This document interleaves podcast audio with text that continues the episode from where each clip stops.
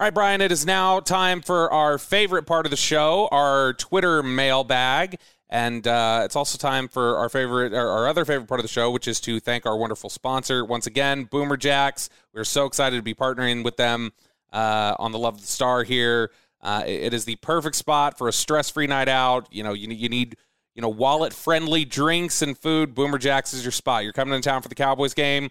Boomer Jacks, the wall-to-wall TVs, the great drink specials, affordable food, good time to be had there. 17 DFW locations. You can find yours at boomerjacks.com. Bryan, we're going to be doing something a little bit different here with our Twitter mailbag. I asked people to send us their questions through video formats. We're actually going to be able to hear from some of our listeners here today and nice. uh, interact with them maybe a little bit more directly. And so the first question here we're going to get is from Andrew Velder. Is Dak in the MVP conversation this year if he plays lights out with this young offense and lifts them to another level than what people expect?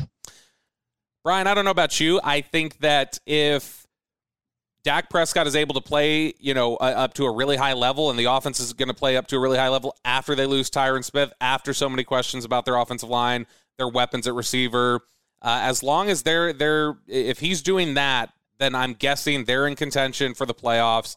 And at that point, I would think he'd be up near the top of, you know, two or three candidates that are really getting looked at as MVPs. Yeah, thank you for the question, Andrew. That was really well done. Uh, yeah, and he was he was Dak was in the MVP conversation after he threw 51 passes and got a win against the Patriots. You know, yeah. that's what it's that's what it's going to take. It's going to take you know, not completing, not throwing 51 passes, but it's going to take those kind of victories, those signature victories. He's going to have some opportunities against some really good teams. The Packers, you know, to me, the Colts, you know, you can throw the Eagles in there. I think the Eagles are going to have a, a good team. I mean, you're going to have to win some of these signature games, maybe against the Rams, Tampa Bay coming up, Cincinnati.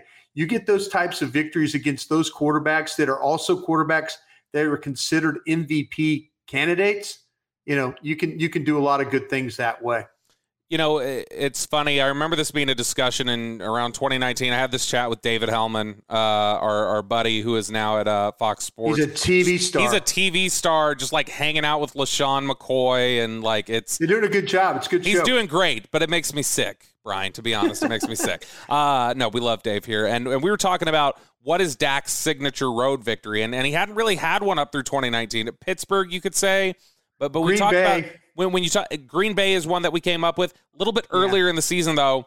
When you look at is he in an MVP conversation? I think in order for him to be in an MVP conversation, that that matchup in November on the road against Green Bay, that's going to be a game where he has to win that if he wants to be considered. No, absolutely. You find a way again. You beat Tom Brady, Joe Burrow, you beat, you know, you beat Matt Stafford, you know, you find a way to beat Matt Ryan again, you know, I mean, the Colts are going to be a better team, but those are the kinds of things you're going to have to navigate along the road. And you know, you beat the guys who everybody considers the top six, seven quarterbacks in the league. You're going to get in the MVP mentions every single time. Next question here is from Chris Davis. Hey, Bryan and Bobby, love the podcast. Love a Star is the best one out there. So, my question for you guys is Do you believe the Cowboys defense will consistently put more pressure on the quarterback than they did last year, even with the loss of Randy Gregory? Keep up the great work, guys. Thank you very much, Chris. Um, I. Appreciate that, Chris. Yeah. This is a tough question. I think in, on the interior, they're going to generate more pressure uh, coming inside than they did last year. I don't know if they're going to get more pressure on the edges. Um, I mean, other than just Micah Parsons is a freak, and, and wherever they line him up and they get that. Um, I will say I was doing a, some research earlier today, Bryan, um, and I was trying to figure out, you know, Tom Brady, he gets the ball out so quick, it's really tough to sack him. Uh, I did find the interesting note that since 2017, when you include playoffs and regular season, nobody has sacked Tom Brady more than Dante Fowler. He's done it five times. Um, and, and that's the most of anybody in the league. In fact, second, I think, has three sacks. So he's up uh, by a couple there.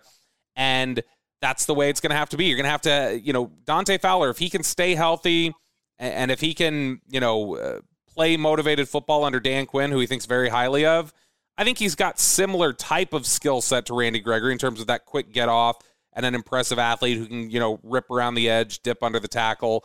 Um, but yeah, I, I don't know. I think Generate more pressure? Yes. Get more sacks? I don't know. But I, I think they will generate more pressure this year. I'm very interested. Brianna Dix even brought this up. She was right about this with what's going on at center and guard for the Buccaneers. And she mentioned Osa Odighizuwa, you know, Trysten Hill. You know, if you go back and look at the scouting reports with those two young players for the Bucks, quickness gave those guys problems. Yeah. When they when they had to face quickness, and that's what you're going to get from Osa. You're going to get that from Trysten Hill. So if the pressure can start in this game, and then all of a sudden it it works to the edges, uh, I, I, I think that you know Dorance Armstrong I think is going to have a big year. Uh, we talked to Tank Lawrence. He seems like he is ready to yeah. go and, and get this season go, going the right way. You know, they've got the guys that are capable. We all talk about Parsons. I think they're going to move him around. I think Parsons, their teams are going to set their protection off him. And if they set the protection off him, that's going to free up others to try and get home and win one on one. So, yeah, the pressure. Uh, it's not always about all the sacks, but the pressure about it, I think, is important uh, when you go forward uh, into the season.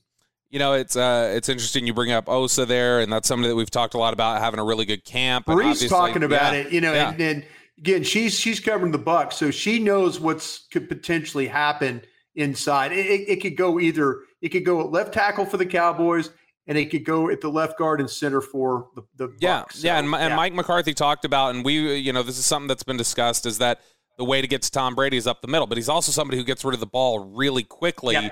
Um, mm-hmm. and I I, I stopped you get him to hold it you get him to hold the ball Bobby that's, I'm going to say this real quick I think this this game has to be won for the Cowboys in the middle of the field. I said it on I was on I'm on Cowboys break now. Yeah. And I told the guys on on uh on Thursday, I said, listen, Cowboys have to win the game in the middle of the field because that's where Tom Brady wants to throw the ball. He wants to throw it to a crosser. He wants to throw it to a tight end. He wants to get rid of it. He wants to get that's the easiest throw for him to make.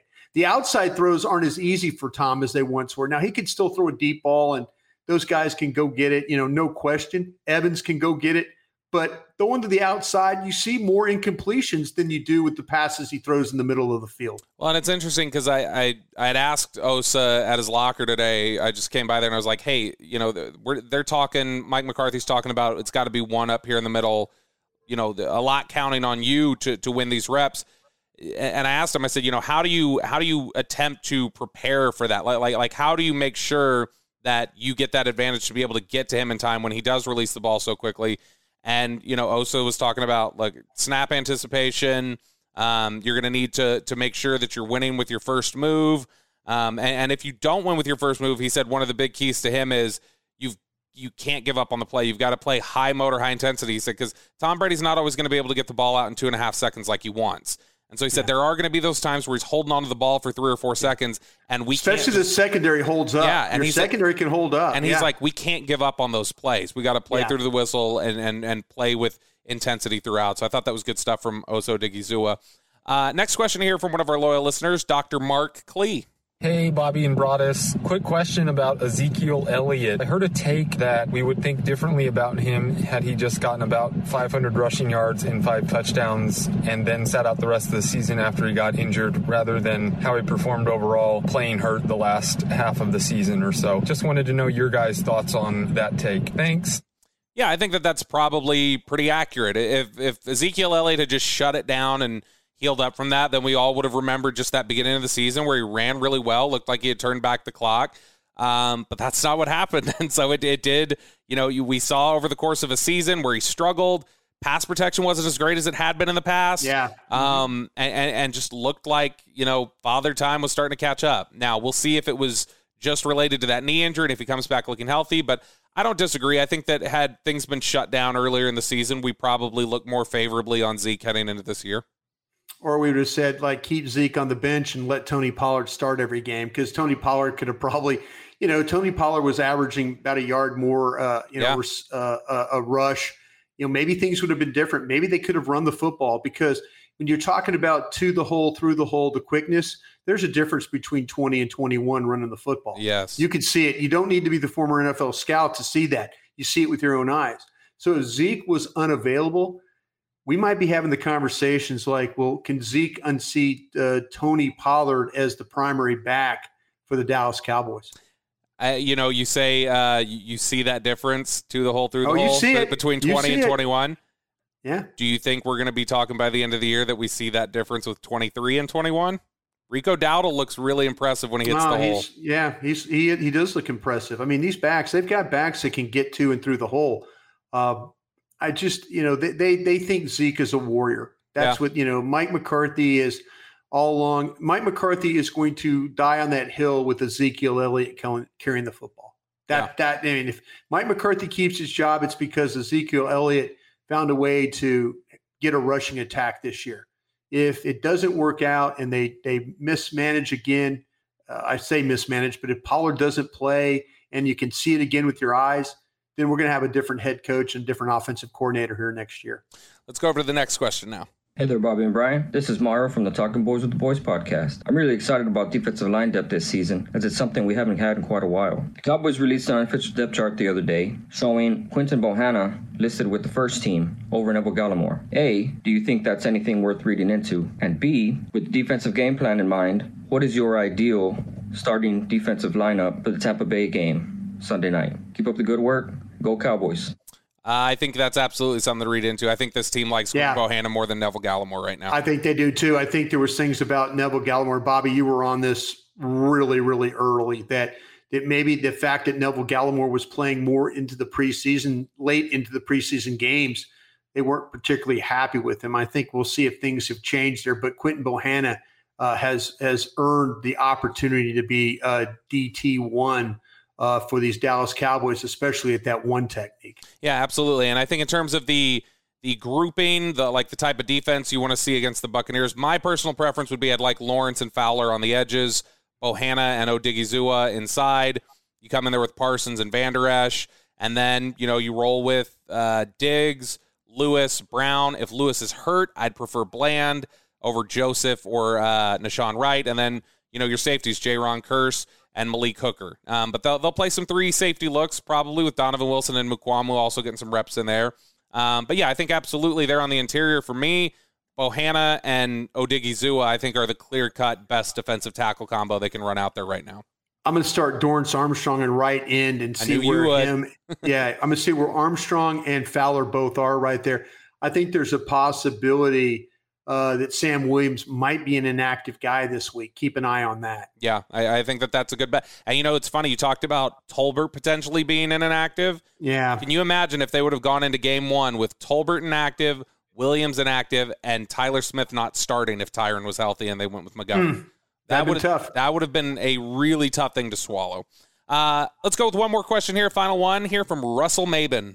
Do you feel like there's any legs to the conspiracy theory that Jerry's setting them up to do just good enough to where they can stay relevant and make money, but then also be able to fire Mike McCarthy and hire Sean Payton and then maybe use his fantastic salesman skills to keep uh, Dan Quinn? Just curious.